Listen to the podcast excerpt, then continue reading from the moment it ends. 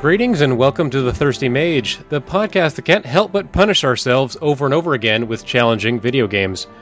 This week we're shining a spotlight on PS5 exclusive Returnal, a run-based third-person shooter from Housemarque. Its unique method of storytelling combined with the fact that you really don't see many AAA games in this genre make for a compelling experience that we had to carve out time for. Joining me is our UK correspondent, the man who puts the cross in Cross Players. It's Ben Congleton. Hello, hello. I like that. Very nice. How you doing? Normally I get very, very insulted in our intro, so it's quite nice to just have a nice professional introduction. Thank you, John. I was trying to do cross as in like you're the angry part of Cross Players. I don't know if that's true, if that's Dan or someone else. I don't know, but... No, you called it. It's very much Dan, I think. Okay, yeah. I figured that stuck out to me. He's causing trouble on Twitter and stuff like that, so... It had to be him, right? Yeah, he said. How are things in your neck of the woods right now? All good. Yeah, we had some scorching temperatures here last week, but it's all sort of cooled down a little bit now. So I'm back wearing a sweatshirt and socks, like a good respectable. Carrying an umbrella everywhere you go, yeah. Exactly. Yeah. Right. But yeah, all good. All good. Glad to be here. And when you introduced the podcast as punishing ourselves over and over again, I thought. And he's back for another episode. I thought that was going to be punishing ourselves with you as well, Ben. Exactly. That's it. Yeah. I mean, that's really what podcasting is, just punishing ourselves every week to try to get a new game done when we're, playing so many other things or reviewing so many other things. I mean, that's been me, right? Like I had a code for Live Alive, so I had to review that, and then we started Returnal like a little bit before that. So it's hard when you've got, a deadline on something and then another game you're playing on the side and trying to juggle all of that, not always easy, but yeah. And then real life gets in the way as well. Oh, what? I don't even know what that is anymore. So this is podcast life. We leave real life in the rearview mirror. Speaking of real life, if I sound funny, it's because I just came back from the dentist, and so half of my face is still completely frozen. And I guess that'll happen to you when you get 3 fillings done in one day. I didn't even know that was possible to do that much dental work in one day, but we made it happen. So yeah, no, my teeth are definitely not in the best shape, but hopefully, this will keep them on the mend or keep them from falling out. That'd be nice. But wow, well, look, if it helps, it's 11:00 at night here. I think this is the latest I've stayed up for. I don't know. 15 years. So, we'll pull each other through. Yeah, I mean, if anything was going to keep you up at night, it was going to be Returnal, I think, because, man, I'm pretty sure you beat this game on your first try. That's what it felt like to me from kind of watching your tweet about it a little bit. I know you got a thread going on Twitter of games you completed, and I think I mentioned we were doing an episode of Returnal, or we were going to start Returnal, and you started it, and then it felt like the next day, Returnal appeared in your tweet of your list of your games that you just finished, and I was like, oh my gosh, like, how did the guy finish the game so fast? But we'll get to Returnal in a second. I want to know, is there anything else you've been playing lately or anything you're looking forward to coming up soon? Well, funnily enough, just literally before starting here tonight, I'm very much towards the end of As Dusk Falls. Yes, okay. Which I don't know if you've too familiar with that. But heard of it. Is that an Xbox game? I don't know if it came to other places as well. Yeah, I think it's an Xbox exclusive, and on Game Pass, obviously, and it's just a kind of narrative decision based choose your own adventure kind of thing, which I have never even had a remote interest in. But the power of Game Pass, you think, oh, I'll try it. It sounds interesting, and it's completely hooked me. It's kind of right. Oh, nice. Yeah, it's kind of like It's broken down into 6 chapters or episodes, and it's kind of presented almost like a TV show, and I've been playing it like that, so just one episode a night. So I think I've got maybe 20 minutes left, which I'll try and finish off once we finish tonight, because it's getting to the climax of it now. How long is each of those chapters or episodes? About an hour for each. Okay. That's good. Yeah. That's kind of a perfect time for something like that, honestly. I think so. Yeah, nice and digestible, and I've played it all on my phone as well. Awesome! Okay, through the Game Pass app, and it's all all touch controls, and yeah, feels very much like we're living in the future now. That's like the perfect genre for that kind of, you know, moving a game from a console to a phone space where there's not a lot of action. You're not, you know, worrying about a joystick or precise controls or anything like that. It is kind of really well suited to the phone platform there too. Yeah, it's perfect. If you like that, I mean, obviously there's a lot of other games in that genre too, but I what comes to mind is the Telltale games, you know. So the Telltale, they went out of business for a little while, and then I think they got revived somehow. I don't know if their newest projects have come to fruition yet, but they did the first one I remember from them was The Walking Dead.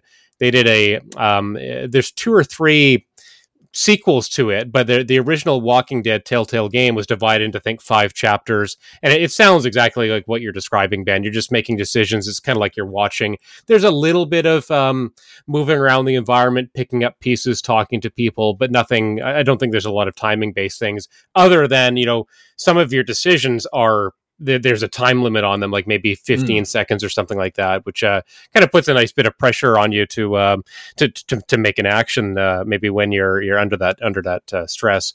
But yeah, the first Telltale game was really good. I know that was kind of a critically acclaimed one. So if you get a chance, that's the one I would recommend checking out after you're done with this, if this is a genre you want to continue with. Yeah, I think it probably is. It's it seems to be quite nice. It's nice to play something, particularly, and we'll get to Returnal, but kind of the juxtaposition between a game like that, which is so visceral, and then something that's very hands-off and you can just almost watch 90% of it. I think there's definitely a time and place for that in my intense gaming schedule. Mm-hmm. Yeah, I mean, I'm looking for those palate cleansers too. You know, where games where I like to switch genres in between. You know, something like AAA heavy, like a longer, you know, 10 to 20 hour game. I want something smaller, you know, that can be finished in a few hours, or, you know, under 5 or 10 hours or something, just to put everything in perspective a little bit, help you kind of refresh so that you don't get bored of one particular style of game or anything like that. So. The Telltale, they did The Walking Dead, they did a Game of Thrones one, they did a Batman one, there's one based on a comic series, Wolf Among Us. So if any of those properties stood out to you as something like you got into those, you know, playing the Telltale version is kind of a decent facsimile of those experiences too. So yeah, I could imagine. Yeah, I used to love Game of Thrones. Mm-hmm. You know, maybe last couple of seasons notwithstanding, but I love that, so that might be a good one to start with. But also stuff like I've got Life is Strange somewhere on the backlog. That's a good one. Those are fun. A couple of others like Detroit Become Human and what's the other one, Until Dawn. Are they the same kind of thing? Until Dawn it is similar. Obviously really horror based. It's great though, especially if you can play it in a group setting, or I imagine like streaming that game would be pretty fun too. But they're all kind of the same type of genre, so I guess the one you're playing now is a lighter version, but Until Dawn, they have a little bit more exploration to it as well. So right, yeah, but all good games though. Nice. What about you? What have you been playing lately?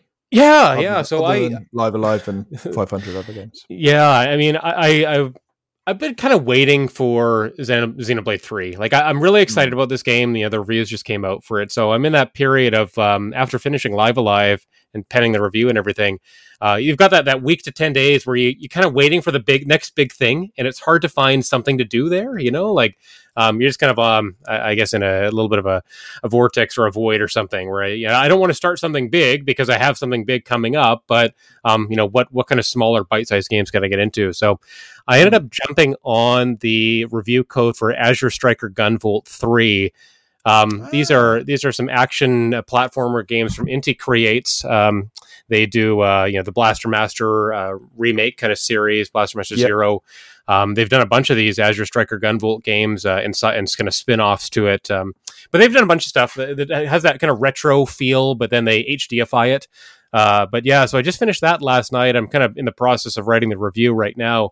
It's fun. It's the premise is that you're not the Gunvolt character anymore, although he is. You can use him, but you're this other character, Kieran, and she's kind of a samurai type character. She's got a sword, and she's got these talismans that she throws. And when you throw a talisman at an enemy, it kind of marks them, and then you can do a dash attack to them. And you're kind of just flying all over the screen after you mark these enemies. So the action's pretty good.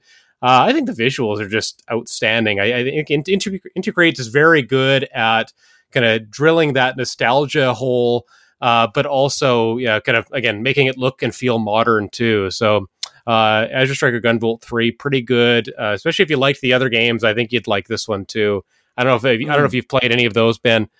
No, I haven't. I remember, one of them came out quite early in the Switch's life, didn't it? Probably the first or second one. I don't know. I think there's just too many games, isn't there? There is always too many games. Yeah, I mean they're very much in the vein of like Mega Man X, Mega Man Zero, but kind of they kind of imagine like you turn the speed up a little bit more, like 50% faster. You know, there's a lot of, you're not spending a lot of time on the ground here, or just kind of jumping and shooting. You're constantly dashing up, you know, up to the side, diagonally, like all over the place, collecting things. But the stages are meant to be speed run, it feels like. And so, if you're into those kind of games, but you want something a little bit faster paced, this is definitely one of those, and it's pretty fun. Yeah, well, that reminds me that we will get onto Returnal eventually, of course. But the speed running aspect, I've been playing a lot of Neon White. Oh yes, well. Of course, right? Have you played that? Everyone's playing that except me, I think, and I want to get it. All the cool kids are playing it, Jordan. Come on, they are, and I want to get it, if only to compete, you know, with everybody's best times on my friend list, because it does seem like everyone I know is playing that game. So yeah. How you liking that so far? Yeah, brilliant. Really, I really like the aesthetic of it. It's very kind of Dreamcasty in its presentation, which is a style that I haven't seen sort of copied very much, but it's really cool and very. I mean, the story is a bit rubbish, but I almost feel like that's a deliberate, intentional choice to make it seem more like a Dreamcast era game. But yeah, the actual gameplay is just brilliant. It's so right on. Yeah, you get locked in and you just completely get in your flow state and go crazy. And are you doing that thing where like you keep playing a stage over and over again until you get like the high, I can't remember the ranking system, but do you try to play and get the highest ranking, or like the platinum or trophy or whatever it is at that point? I'm not, if I happen to get the highest ranking, I'm happy, but you only need to get a certain amount of gold to sort of proceed to the next mission. So right. I just try, and generally I'll finish and get the silver to start with. And then I'll be about a second or two away from the gold, and I think, okay, well, I'll go back and I'll try this one again. And it's great. It's great for that. It's actually, obviously, it's all about speed running, but you do actually have to get a certain amount of gold medals. You have to hit a certain time within, a few of the levels in order to progress to the next one. So it's right. It's gotcha. Okay. Very good. Yeah, no, I definitely want to pick that up. It's on my wish list. I may not wait for a sale. I really just need a another break in the part in the clouds here for non like $70 titles coming out. That I have a week, another week free where I can get into it, but.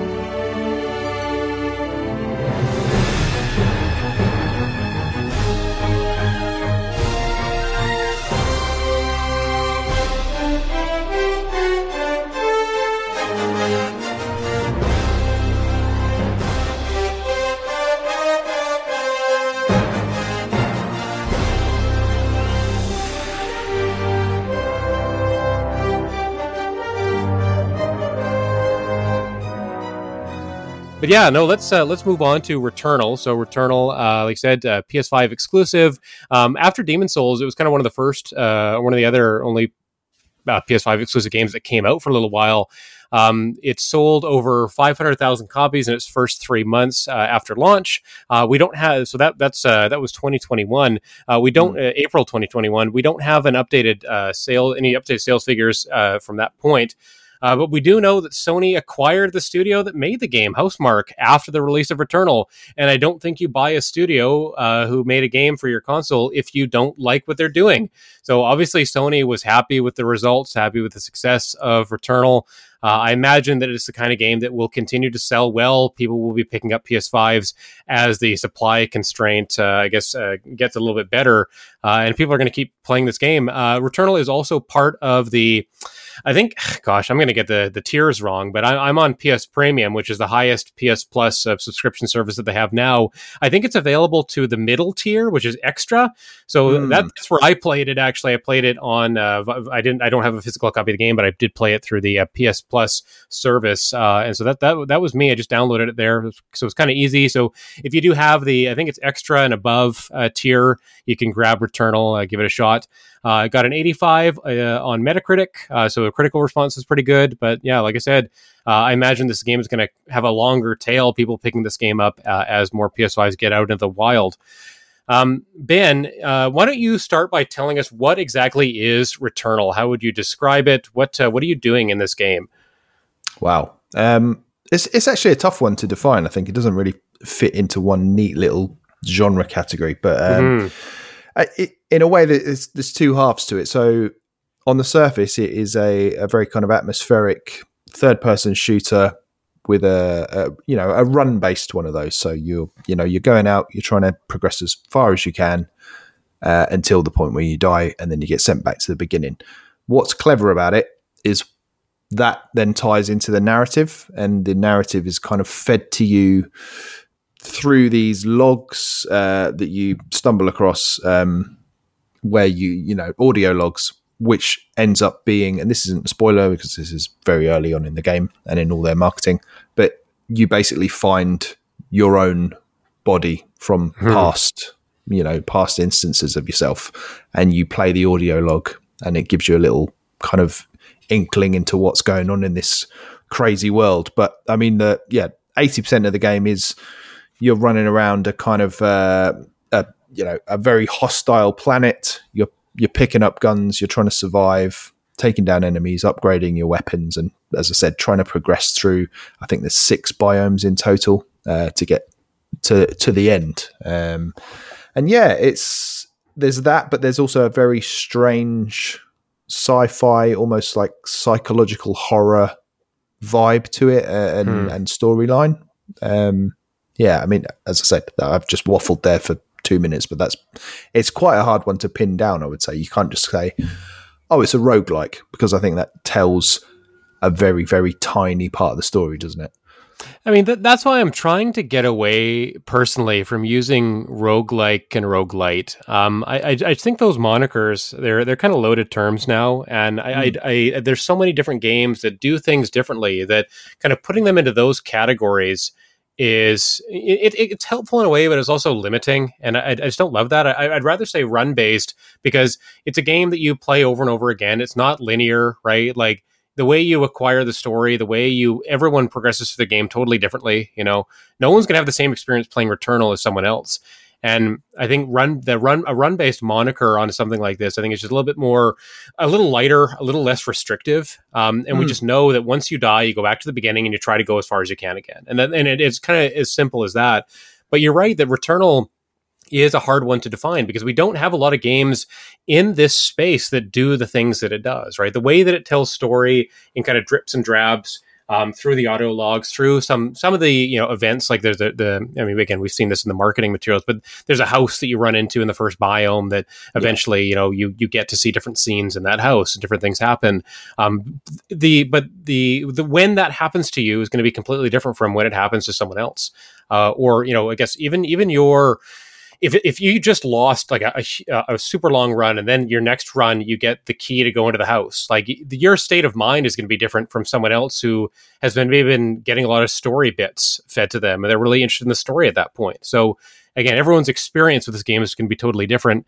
I think that's why it's worth talking about this game, and why I can understand, Sony wanting to bring Housemarque into the fold. Like, clearly these people have a talent for making games that are fun, with solid gameplay, solid shooting mechanics, but also just to do something that other people aren't doing. Housemarque's previous games, which I think were mostly Sony exclusive, were kind of arcade type shooters, games where you're trying to get the high score pretty much. They weren't something like Returnal. Like this is very different from what they'd made before. but it does carry forward, like the gameplay is king or queen, kind of that kind of idea, right? That it should be a game that feels fun to play, and I think that is something, you know, we can agree Returnal does very, very well. It is an enjoyable experience to, you know, it feels good on the controller, it feels good on the hands. Absolutely. Yeah. I completely agree. It's one of the best feeling games that I can think of. That it's almost like, you know, that Mario feeling where you can just play Mario, and just the act of playing it is great, regardless of what's going on. The controls feel perfect, and I think Returnal is very much like that, and it does kind of go back to Housemarque and their sort of arcade roots. That even that run-based thing that you were talking about, that's an arcadey thing. If you think about it, that's what arcades used to be designed for, is right. Okay, well, I'll try again, and you know, I'll put a few more coins in the machine and try and progress a bit further next time. And that's basically what Returnal is, but with such a layer of presentation and narrative put on top of it that it's almost unrecognizable. Yeah, for sure.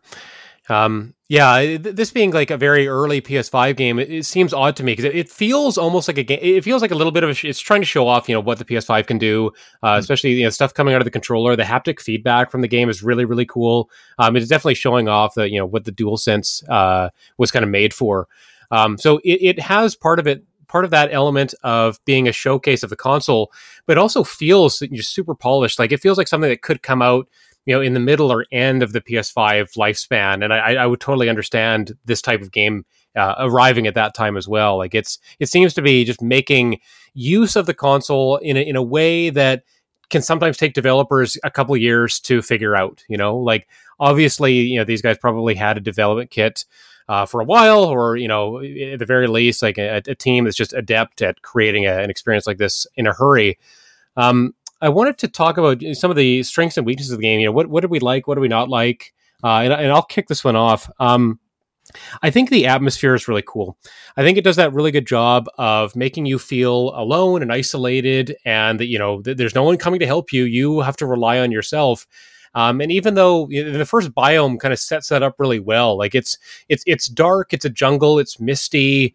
There's kind of plants, but also, you know, mountains and what looks almost like, I don't know how to describe it, like synthetic materials as well. Like they're kind of like blocks and platforms. So it's this odd combination of nature with synthetic that is kind of, you know, maybe symptomatic or emblematic, I should say, of some sci-fi titles. You know, it definitely feels like, you know, this could be a game set in the Alien or Aliens universe of James Cameron or something like that, or Ridley Scott. So I really like the atmosphere. I think that's a defining quality of this game, that every biome can feel different, but at the same time they all feel, you know, you are meant to feel isolated and alone, almost like a Metroid game does, you know, where the different areas of a Metroid game, they all feel distinct, but at all times you feel kind of claustrophobic a little bit. You know, there isn't, you can go back and forth, but, you know, there's no salvation really. You just have to keep going forward at some point. Yeah, no, Metroid was the first game that sprung to my mind playing it, because it nails that sense of isolation completely, and the eerie, you know, I'm getting into what I loved about it, but I think the sound design in this game is just top notch, like absolute S tier, because it lends so much to the atmosphere that's created. Like the visuals, obviously amazing, but play this with a you know, the Pulse 3D headset, and just you're hearing, you know, just scurrying noises or screeches way ahead of you, and it's just incredible. It's one of those games where you just feel it's just so intense every moment, and a lot of it, even I would say probably the shooting part of it only takes up maybe 20%. Most of it you're just wandering around.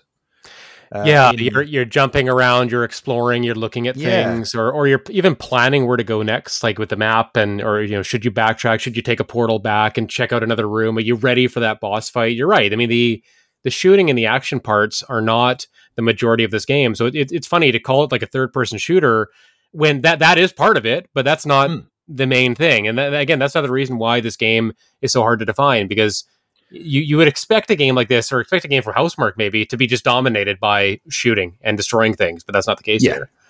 No, but it's so clever how they've implemented the shooting as well to make effectively a bullet hell shooter in a three-dimensional space. Mm-hmm. I can't even think of another example of that, to be honest. The only thing I can think of is Nier Automata. Right. That game does that. Obviously, that your character is more melee focused, but the way the enemies shoot at you, it does have that bullet hell feeling to it. A lot of the boss fights, especially, and then of course in Nier, you also have segments that are purely vertical shooters to them, right? So they do that kind of blending a little bit. But yeah, I saw a little bit of that in Nier, and then you definitely see that here as well.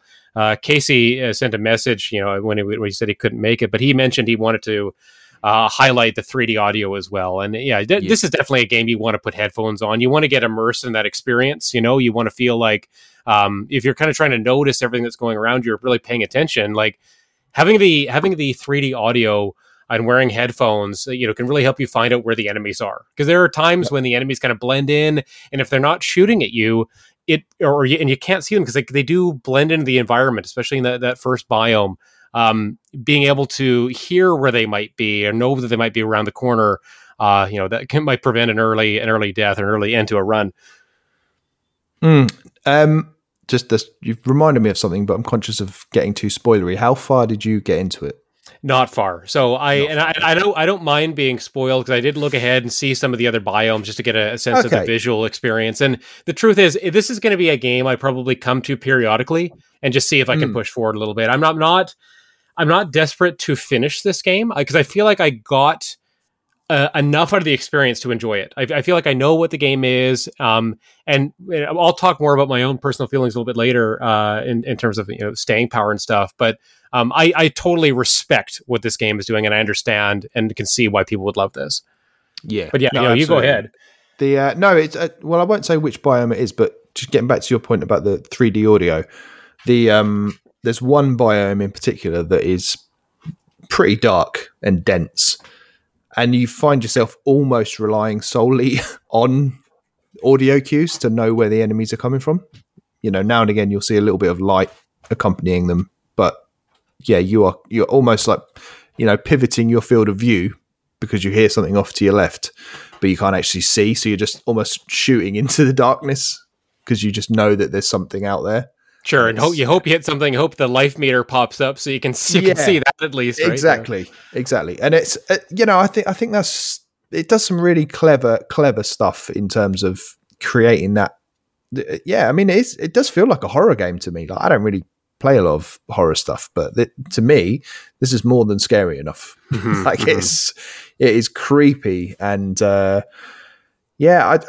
don't. Somehow they've just nailed the whole atmosphere while still making it fun, which I think is a real compliment to them, because as we said, the gameplay in itself is fun, but then you've got this layer of like, oh, do I want to be here? But then the actual act of playing it is just great. So it's a kind of a, how they can kind of juggle those two things at the same time whilst also telling a compelling story, albeit a very, very confusing one. Yeah, sure. Like it's almost impossible not to tell a confusing story in the way that the story is delivered here. It's almost it's one of those, like, you kind of piece it together yourself, and it is what you make it to be in a way. I think so. Yeah, and certainly having finished beating the last boss, I think it is supposed to be completely left up to interpretation. Like this whole, where Celine is, where what she's going through, what her past has been. I think you're just supposed to piece it together and make it whatever you want it to be in a way. There's a few twists along the way. Like if you do manage to push through it, there's a few kind of things that just make you go, "Oh, you clever, clever people." I like it. Yeah, it's really good. That's good. Another strength, and kind of building on this idea of atmosphere, is just this constant tension that you feel. Like you always feel. I always feel like I'm in danger. Even if I don't see the red icons on the minimap indicating enemies, the idea that I could fall off a cliff, or fall into a pit of acid or lava or something like that, or that I could go into a room and it's going to have, laser beams suspended from the ceiling that are shooting at me, or there's some obstacle. And I know if I get through this, I'm going to get a really good item, a really good perk or buff or something. But the danger built into that, is it worth it, right? You're constantly evaluating whether the risk is worth the reward in this game in terms of both, should you get out of cover to take a few more shots of your weapon? Should you wait for your secondary weapon to finish charging and then use that? And then you have the contrast of that tension with the boss fight tension, where it's an arena. It's arena-based combat, right? There is nowhere to run at that point, when you're fighting those end biome bosses. It is you versus them. There is no running. You now it's a different type of tension. It's a, can you perform? Can you dodge? Can you press the buttons at the right timing? Can you take shots at the right timing? Did you bring the right weapon? Did you prepare enough for where you are now? And I think that the balance between those different types of experiences, or the different types of tense moments that the game puts you in, is, again, that's really clever. That's good game design as well, that you're being thrown off balance in a good way by how you have to juggle your kind of mental faculties, or your even your hand-eye coordination, whatever. Like, it's very different fighting the basic enemies, fighting the towers, avoiding the traps, versus the really one-on-one combat focus of the boss fights. Yeah, you're right. It is that you have to stay sharp the whole game. You can't switch off at all, I find. Especially the bosses. I even found I was better off playing this during the daytime. When I was me too. Yeah, I was exact same. Switched on, full of caffeine. Like, I can do this. And I had a few nights where I was banging my head against a brick wall, against a particular boss, and then it's one of those classic gamer things where you get up the next day, think, okay, I'll try it one more time now, and then you just do it first time. And there's, this game is one of those where I think you just need to be like 2 inches away from your monitor and completely locked into what's going on. If we can move on to another great thing, those bosses that you mentioned. Yes, sure. Every single one of them was just epic in the true sense, not in the sense that everyone says, oh, that's epic. Like, it felt epic. And there's one in particular, I think it's the boss of Biome 3, possibly, called Nemesis. And it will stick in my mind forever. Like, it was up there with some of the best Elden Ring bosses for me in terms of you just feel like, wow, the sheer scale of this. It feels like this could be a last boss in any other game. But the fact it's just halfway through this game just really shows how big and mad some of the bosses are. But that one in particular sticks out for me. And also, I mean, the first one, Phrike, I think he or she or it. I'm not sure. Gosh knows. I think that's. I mean, I know. Alex from the Cross Players didn't get past Phrike. Right. He just found it too frustrating to. And I could totally understand that, right? Yeah, it is that test like you get at the beginning of a Dark Souls game, Demon's Souls, Elden Ring. It's that test of like whether you want to keep pushing against it, or whether you're just like, maybe this isn't for me. And I think that's fine. I think it's fine to have games where there is a section where you can kind of be gated off from the rest of it. And just because it's going to be harder. It's going to be harder than this, right? Mm. So if you're not able to do this one, that's okay. Like, I think that's fine. And Phrike does a good job of really being that test of, Can you put it together? Can you figure out what this game is asking you to do? I liked that fight a lot, and getting through it. I mean, again, it's that same feeling of beating an Elden Ring boss. You're just on top of the world. You're on cloud nine when you take it down, and nothing's better than that in video games. Yeah, and then when you realize you don't ever have to do it again, that's a great feeling. Yeah, very true. When I first realized, I can just skip to the next biome now. I don't have to fight. Like, that's great. But I think you're right. Like the From Software comparison in terms of something like Bloodborne, where it chucks you in to a very hard area to start with, puts you up against some really tough bosses, and it is almost like you will need to get through tougher tests than this. So if you can't do this bit, you're probably not going to get on with the rest of the game. And I think I mean, I think we should be kind of crediting Sony, and we were talking about this on Crosscast a couple of weeks ago about Death Stranding, how Sony can fund these pretty niche games, really, that aren't that don't fit any kind of expectations. Obviously, you know, I think they come under fire for doing these kind of these third person depressed dad walking around an apocalypse kind of games. But really, I mean, in terms of Death Stranding and certainly Returnal, these are ambitious niche games. I mean, you can tell it from 500,000 copies sold in the first few months. I mean, it might be over 1 million now. But I mean, of a new IP, of a console that had just launched and was supply constrained, it's impressive. No matter how you slice it, it is. But something they will have known something like this is not going to appeal to everyone, and it's going to have quite a. You know, I'm sure if we looked at the trophy list, we'd see, you know, a pretty massive drop off in people getting the sort of, you know, Biome 2, Biome 3 trophies because it is hard, and there's no getting around that.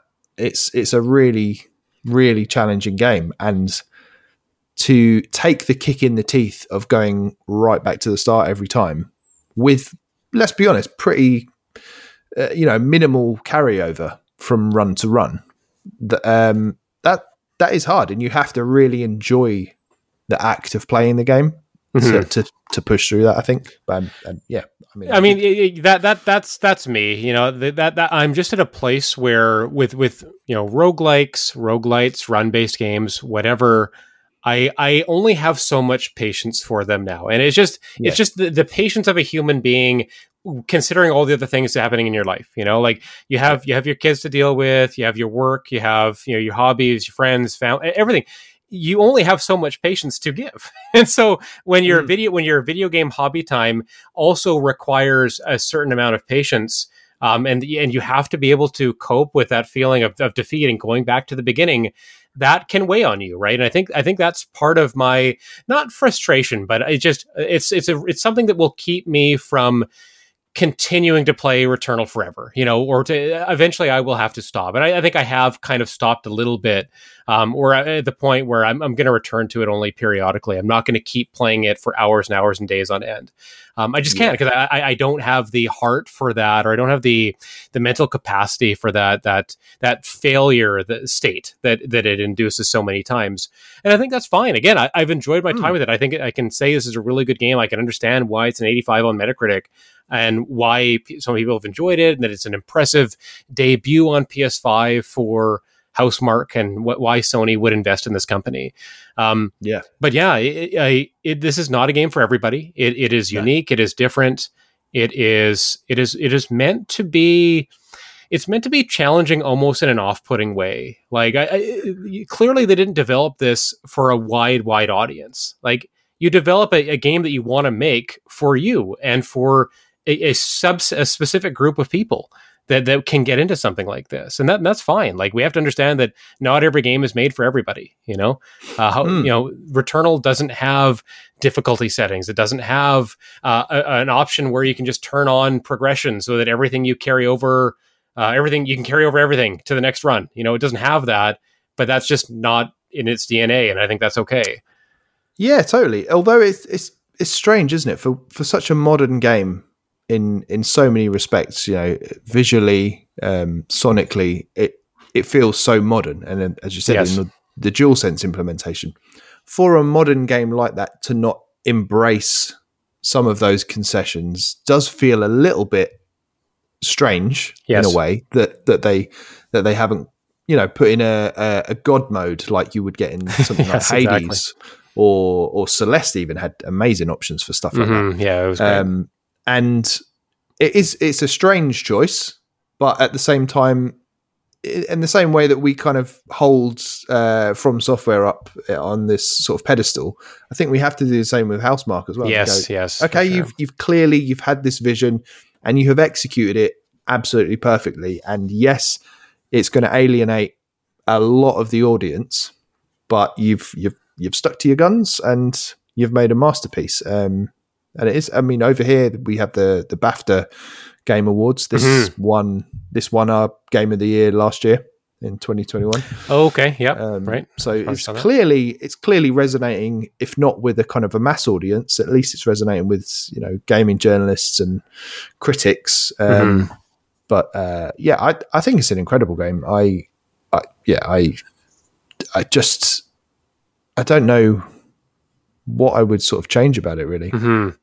If we want to call video games art, if we want to dare to make such an assertion, we have to allow the people creating them the freedom to make what they want to make and what their vision, to fulfill their vision, right? And if their vision doesn't involve making the game completely accessible and approachable for everybody, I can't fault them. You know, like, it might not be what I want or how I would make a game, but I just think that if you tell creators what to do, then you don't get Returnals, you don't get Elden Rings, right? You get something else, and you would really take away from these masterpieces, these amazing creations that people have come up with that I could never dream of making. You know, I don't want to restrict talented people who have brilliant ideas from making what they believe in, you know? And so that's kind of where I'm at with a game like this is, yeah, it'd be really cool if they had options to allow me, you know, to feel better about finishing the game.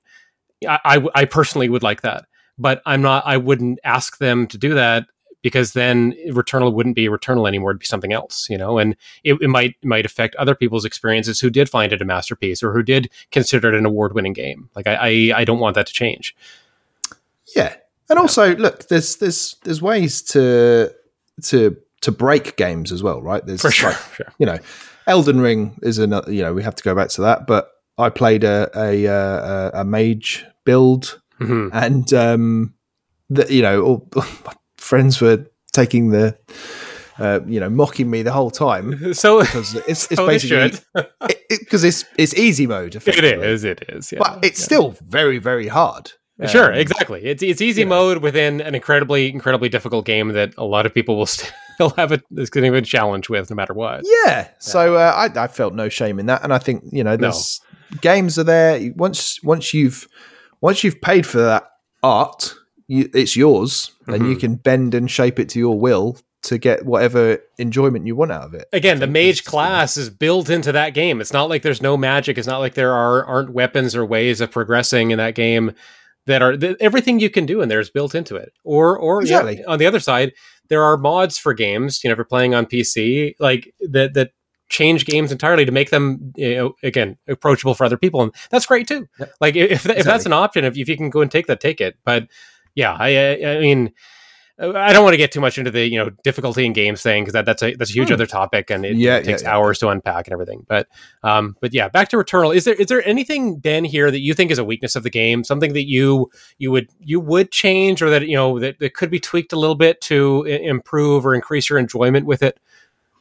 Yeah, I mean, it gets back to one of your original points about, is it unfair to label this as a rogue light? I guess.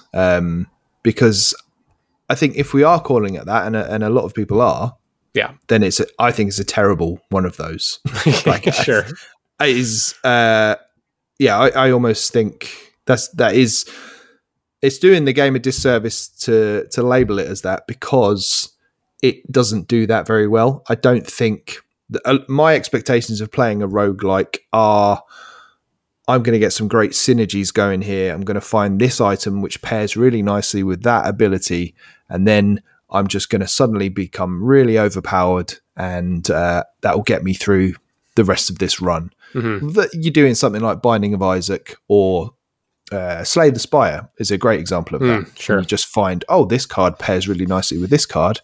Now it's made me, you know, really, really powerful. I never felt like that at all playing Returnal. It was like, okay, well, I've got this cool gun, and I think my favorite gun was Electro Pylon something or other, which basically just puts out this red lightning that jumps between enemies, and they gradually die, and that was like amazing. That sounds awesome. Have to do much, but that was it. It was like, okay, this is a cool gun, and yes, I can unlock some abilities for it, but it never felt like I was putting a great build together like you would normally get in a roguelike. So I kind of missed that satisfaction of it. It just felt like, here's a random assortment of items. Oh, and you can buy a couple of health items as well. Unlock a few other things that will help you on your way. But none of it kind of came together in the way that I would hope it would, if that makes sense to you. Sure. No, I get that. I think we share that kind of maybe criticism or light critique of the game. I'll add to that. I think that the economy of the game is a little bit punishing. The way that you spend ether and the orblets, or the whatever the yellow fragments are called, the basic currency of the game.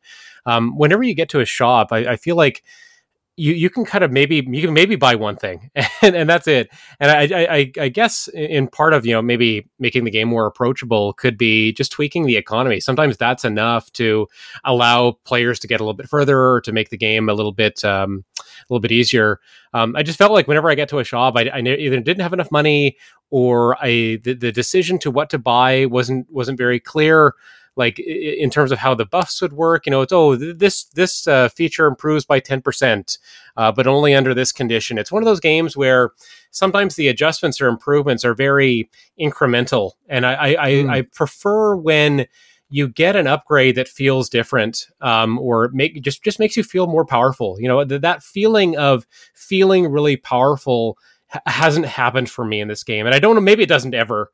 And again, that could be part of the design. That's fine, but I like that in a run-based game, or any kind of game where there's a moment where I feel like a god. Like I feel like something has happened. I figured something out. I picked up something, and even if it doesn't last, but for some time period, I feel super powered, and I haven't had that feeling in Returnal. Maybe I haven't played it enough to get there, or maybe Ben, you can tell me if you ever felt like that playing this game. But yeah, I think that's a good point. I think there's probably been a few times where, I've picked up a gun that I really like. I know I've got a power that will bring me back to life the first time that I die. Yes. Or, yeah. When I beat the final boss, I had something that would, if I died, it would bring me back to life, but then it would give me two malfunctions. Right, sure. So obviously that's a really risky thing to take on. Yes, but I was like, okay, well, I'm at the final boss now. I can probably ride out whatever these malfunctions are if it means an extra chance of life. And that ended up being the thing that pushed me through. Oh, but awesome. It feels like you're always just about scraping by, by the skin of your teeth, rather than... like in going back to that Metroid comparison, by the end of Metroid, you are just kicking ass all over the shop. Totally. Yes, for sure. And it's a fantastic feeling. But in this, everything always feels on a knife edge. You're constantly weighing up, do I want to take on that malfunction because it's got this buff, but then it also does that, negative effect. And there is always that kind of, I don't know what I should be doing really, because none of this feels really great. None of it is like perfectly, amazing. This is just all good stuff. There's always some kind of flip side to every decision. Yeah, there seems like there's a trade-off for almost everything that you acquire, right? Like you have to, accept a risk or accept a punishment for taking a buff. And so, it's almost taking that risk reward a little too far, I guess. Like if I pick up an item in a run-based game, like I'd love for that item to just help me and help me for the rest of my run, as opposed to like, I have to think about what's the consequence of this. And then anytime I do anything else, am I going to activate that trap card? That's what I'm worried about the whole time is like whether something I've already taken is going to affect the next thing I take, as opposed to just kind of stacking things on top of each other. I reviewed a game a few months ago called Revita. Revita is a run-based game, and it's very much one of those like, you just keep stacking buffs and buffs and buffs on top of each other, and building up your life meter and all those kind of things, and you get stronger and stronger. And so you're capable of finishing off that final boss because of all the decisions you've made along the way. And it's not so much about your skill at the game, but more, did you find the right things? Did you make the right decision? Did you also display some skill along the way? But it's that combination of of those different factors. Returnal feels like it's just your skill the whole time. It's an emphasis on your skill and your decision making over, like, getting good buffs, getting good items, maybe exploring a little bit more or taking that risk like that. It's just, I guess it's just harder to feel prepared for a situation. It strictly feels more like a test of your skill, especially during those boss fights. When you get in there, it's you versus the boss, and can you do it or you can't, Yeah. Yeah, no, that's true. And again, I guess that's the arcade roots again, right? Of Housemarque. It's ultimately it comes down to skill and whether you, and a little bit of luck as well, for sure. For sure. But it's.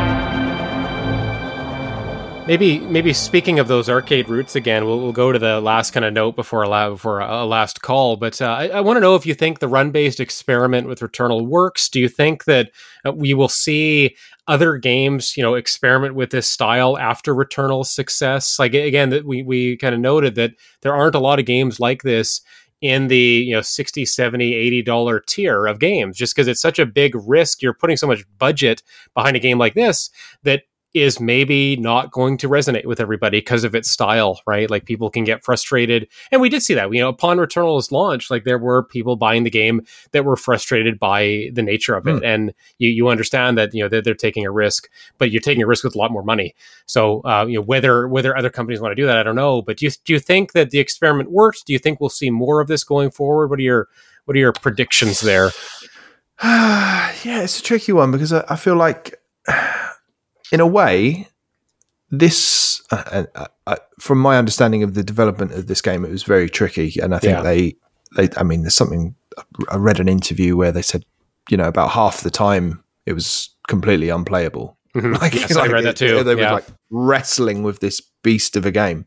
So I'm not saying they're an easy thing to produce, but I do think one thing with run-based games is you can almost do more with a bit less content. So if you make it hard enough, then you can get away with having what would be a very short game if you could just play through it in one go, if that makes sense. Sure. Obviously, sure. Returnal, if you just played it start to finish, you'd probably finish it in 4 or 5 hours. Yeah, sure. If it wasn't so hard. So it almost gives this kind of like... It almost falsely prolongs the experience, making it into a run-based game. So I don't know. I don't know if, like, in terms of development costs and development time, maybe companies will look at it and go, okay, well, we could probably churn this out in a year, or we could make a 60, 80-hour open world game in 5 years. Right, and then DLC and do microtransactions. Yeah. Like, you just feel like there are other ways that larger studios are trying to get people's money, and it's not with an experience that theoretically could be finished, like you said, in a few hours or a handful of hours. So I think that might come into it, but in terms of it as a genre becoming kind of mainstream, and that is difficult to imagine. Because that seems like a stretch, doesn't it? It seems like that would be asking a lot to see a lot more games like this. I don't know. But I'd love to see other studios try their hand at this type of game. Hopefully Returnal could be, the start of something, the start of a new genre, or where we see run-based games that have a budget like this, that look and feel the way Returnal does. I think that'd be really cool. You just look at the way the AAA space is going, though, and it just doesn't feel like that's likely. They are pivoting towards other types of experiences. Yeah, no, it's true. And in a way, though, I think that's quite a romantic thing to have. If we just ended up with just Returnal as the sole, example of this sort of thing. You promised me there'd be no romance talk on this podcast. You promised me before we started recording. Always bring the romance. You just had to get sappy on me. Okay. That's the effect you have on me. No, I just think it's quite a nice... I think this this game is destined to go down as a cult classic. Yes. It's never going to be your absolute blockbuster. This is one of the greatest games of all time. But I think in 10, 15, 20 years' time, we'll be looking back and going, that was amazing. That was a complete outlier in, you know, a world of Call of Duties and FIFAs. And that really was, you know, an example of a big publisher just going, yeah, let's make some art. Let's put that out. Let's push the boundaries a little bit. But unfortunately, I can't imagine. I think people will take a lot of influences from Returnal in terms of presentation. And certainly that the gunplay in it is fantastic, and that 3D bullet hell stuff worked really well. So I think we'll see some of that. But in terms of run-based AAA, I remain skeptical. Yeah, I think we're in the same boat here, and I think the only one of the few opportunities you have for this is when you get the beginning of a console where there's a little bit more experimentation. I was going to say, but also you get companies like Sony wanting to pad out their library with some unique titles. You know, so if Sony, Microsoft, Nintendo can say, hey, like we have the platformers, we have the shooting games, we have, you know, the sports titles. But let's do something unique. Let's throw some money at a unique project that we think can, you know, be a critical success and maybe get a segment of people to buy the console that wouldn't have bought it otherwise. Like that feels like what Returnal could have done for the PS5. That, you know, people were going to want to buy this anyways, but maybe years and years from now, you know, people are on the fence. You know, there's been a price drop. Should I get a PS5? Should I get a Series X? Well, Returnal's only on PlayStation, although I. Funny enough, I do expect it to come to PC at some point, like because Sony's doing that now, right? So I think something came out a couple of days ago, which someone's I think that's right. Steam Deck certified now, or something like that. Yes, that's it. Yeah, that was good. It was good timing for when we were recording, planning to record the podcast. So topical. We've got our finger on the pulse. We know what we're doing. As always, yeah. Now we just need actual Steam Decks, and we'll be set. You don't have a Steam Deck, do you, Ben? I didn't want to put words in your mouth, but. No, I cancelled my pre-order. Did you? Okay. Yeah, a moment of clarity or stupidity, depending on your perspective. Yeah, I had a friend asked me if I wanted to buy one, but I'm kind of waiting to see what the later Steam Decks will look like. Like it feels kind of still at that stage of, you know, people figuring out what the platform can do. But I do like what it does. Like it does feel like a PC-based Switch, but with a lot more bells and whistles, a lot more things you can do. And so at some point I would see myself investing, but maybe not like I need another platform. I literally have a Series S Xbox still in the box. I haven't even opened yet. Like that's where I'm at. That's where my backlog is at. I have a console that I bought a couple months ago. I haven't even opened yet. So I can compete with that. This is the life I'm living over here. Review central over here. But I don't know that we'll see more games like this, but I my hope is that some other people will take a risk and say like, hey, Returnal worked. Like maybe we can take risks too. Like just to see more risks rather than more sequels or more familiar titles. We'll see AAA games in spaces we haven't seen before, like we did with Returnal. So my hope is that we will see some type of a reaction to this, whether it's more games like this or just more experimentation. I think that would be welcome. So that's kind of where my more pragmatic, realistic prediction, I guess, leans, is just more, maybe a little bit more experimentation going forward, hopefully. Yeah, but let's you know, we're just about in an hour here, so let's get to the last call. So kind of in that vein of, you know, more run-based games, you know, what would a Returnal sequel look like? If you knew Housemarque was going to do Returnal 2, what do you want that game to be? What could it look like? Or do we just say, hey, no, we don't want another Returnal. What is Housemarque going to do next with this obvious pedigree that they have? And now with a little bit more Sony backing as well. Wow. I personally don't think they would do a Returnal sequel. I think this will remain a one-off, because... Not necessarily because of anything that happens in the game, because it's, you know, tied up in a neat little bow or anything. I should have said spoiler alert. Ben gives away this the ending of Returnal by saying there's no sequel. Sorry everybody. We'll edit this out in post, no doubt. But no, I find it very hard to imagine that they would do a sequel to this game. I think they will move on to something even more ambitious, possibly, now that they've got the full backing of Sony and they are a first-party studio now. Because that happened after the fact, didn't it? So, yeah, that's right. Yeah. Not shortly after the release of Returnal 2, yeah. So, I can't envisage one. If they were to do one, though, God knows what they would do. Obviously, they've what would you like them to do, Ben? If you're the head of Housemarque now, what do you want to do with all this talented development pool?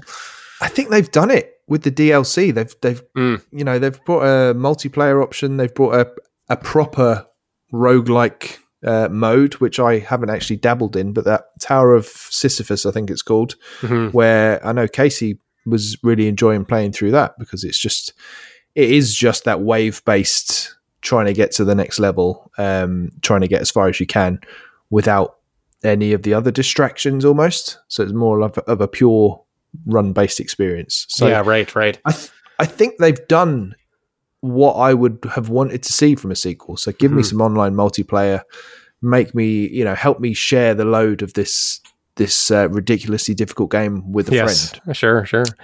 So I think they've pushed it. And in terms of the story... I mean, I'd love to get a bit more clarity on what the hell happened. But I just don't think...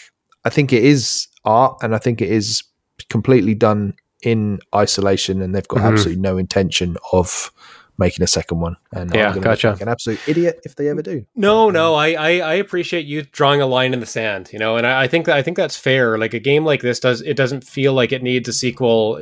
I don't need to play...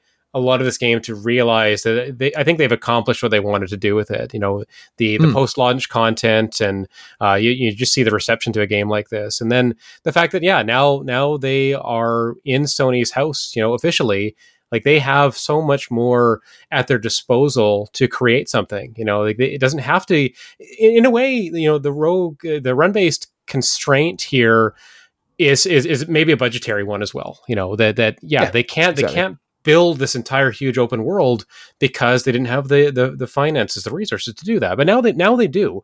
So why not take people that are obviously very good at creating fun gameplay, especially shooting gameplay. And I really like games. I think of a game like Destiny 2, where what really stood out to me above anything else in that game was just how fun the shooting felt in that game. Like, it really is top notch, Yep.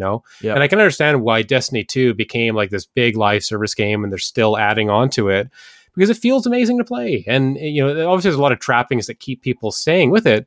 But if the base and the foundation weren't good, you wouldn't keep building, you wouldn't keep iterating on a game like that with new content constantly coming out. So I'd like to see them.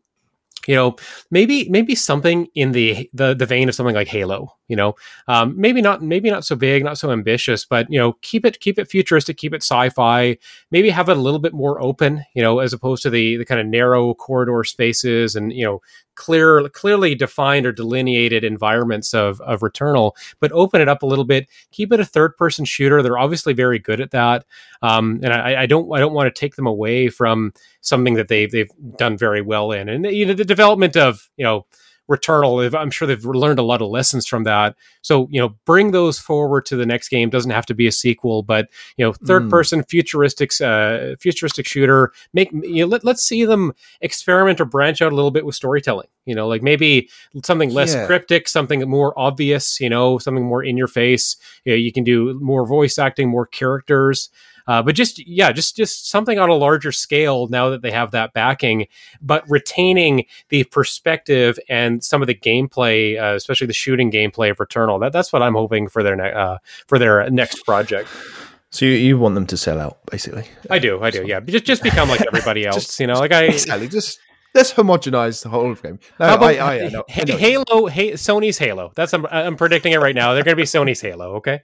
But they'll release it finished rather than Halo Infinite. They're not 343 Studios, okay? No. One thing that they could, this is probably a good halfway house, is a spiritual sequel. Spirituals, I could imagine that. So not straight up Returnal 2, but maybe something set in the same universe. I love that concept of things set in the same universe as something else. Like we're seeing more and more of that. I think it's kind of cool, actually. Yeah, I like it, and almost if not even that, but like maybe the Team Eco games where they all have this kind of same DNA that, you know, from Eco to Shadow of the Colossus to The Last Guardian. Mm-hmm. You know, they all feel like sequels to one another. Yes, but they're not. They're not. In the classic sense, whereas number one, number two, number three, mm-hmm. they're just, you know, they've taken their learnings from this game and they've increased the scale, increased the ambition, and they've, you know, but it's still art. They're still hanging on to their principles, and it'd be great to imagine Housemarque doing the same. Yeah, that just it reminds me a little bit of. Sea of Stars. So Sea of Stars is set in the same world as the Messenger, right? The Messenger. And so you're going from these are completely different games, right? Like an action platformer to a turn-based RPG. But set in the same universe allows you like some connections, there's some threads between the games, and I like that. So maybe a game set in Returnal's universe that's a totally different style of game. Like a puzzle game, a platformer. I don't care, but just some connective tissue there, I think is a neat thing that we're seeing a little bit more of, almost popularized by something like the Marvel Cinematic Universe, you know, where people like to see these connections and relationships between things rather than just invent them themselves. Oh, it actually is set in the same universe. I can see these clues. I can see these details. And it feels like you are kind of joining an expanding story or a conversation that just keeps going. Like it's engaging, you know, like I like that kind of stuff. So how about a prequel, but it's a more of a Resogun style shooter. And it's Celine before she crash lands onto the planet, and she's actually, you know, in her ship. Or a flight simulator where she's learning to pilot her ship so she doesn't crash on the planet. And so you can actually you can prevent Returnal from even happening. There'd be no Returnal if you win the prequel. If you get to the end of the prequel, Returnal doesn't even happen. There you go. We'll retcon the whole game. I think it'll take us to the end of our Returnal discussion. Ben, you know what's going on with you? I know obviously you know Cross Players and Crosscast and things like that. What podcasts can people find you on regularly? What kind of stuff would you like to plug? Where can people find your stuff? Sure. I mean all your podcast feeds, if you look for the Cross Players, then you'll see our feed, which is actually, we've got three main podcasts now that we put out. So we've got Crosscast is our kind of weekly sort of magazine show almost, where we do different segments and cover all platforms. So that comes out every Friday. I'm generally on that along with my friends, and we put out also we've got an exclusive PlayStation podcast as well called Cross Button, and we've also got X Players, which is our Xbox podcast. And the irony is that we started off as a Switch podcast, and so we don't have a Switch podcast anymore. So watch this space. One day we'll get that together. But yeah, so we do those two shows bi-weekly, and then we do Crosscast every week. Perfect, right on. And it's a lot of fun. So if you like your video game coverage with a very distinctively British sense of humour, then give us a listen. With people complaining about high temperatures and sunshine for the one week of the year that they get it, yeah, that's where you can go for that kind of content, right? Yep. I'll plug a couple things. So I was saying to Ben earlier that I just kind of started working on my Azure Striker Gunvolt 3 review. So that'll be on NWR either today or tomorrow. You can check that out. I'm really excited to get into Xenoblade 3. That comes out on Friday. We gave it a 9 out of 10. I think it's sitting around an 89 on Metacritic, so people are obviously loving that game. Ben, are you or any other Cross Players looking to get into Xenoblade? I probably won't, because I'm about halfway through the first Xenoblade game. Okay, so maybe in, I don't know, 30 years' time, I'll get around to Xenoblade 3. But I mean, it looks amazing, and I'm very tempted to skip past the rest of 1 and 2 and Torna and just get straight to 3, but I think I'll be patient and I'll be sensible. Well, look at you being a good boy like that, yeah. We have to act like adults once in a while, you know? But yeah, I think that'll do us for this episode. So check out Ben and the Cross Players, wherever your podcasts are found. You can find, the Thirsty Mage podcast, wherever podcasts are found as well. Leave us a review, leave us a comment, let us know how you like the show. You can check out my stuff on NintendoWorldReport.com. You can find me on Twitter at Wristman64. Ben, if we wanted to find you on Twitter, where could we do that? Yeah, you can find me at Benji Kong on Twitter. Yep. Right on. So thanks everybody for listening, and we'll be back at you next week. I think we are at some point going to do a Live Alive spoiler cast, Paige, myself, and maybe someone else. That's coming down the pipe. I'm not sure what next week is going to look like. Maybe some impressions of Xenoblade 3, because I know myself, David, and Casey will all be getting it. I think Paige might be as well. So stay tuned for thoughts on that. But hope everyone has a good evening, and we'll talk to you again next week. Bye for now. Bye.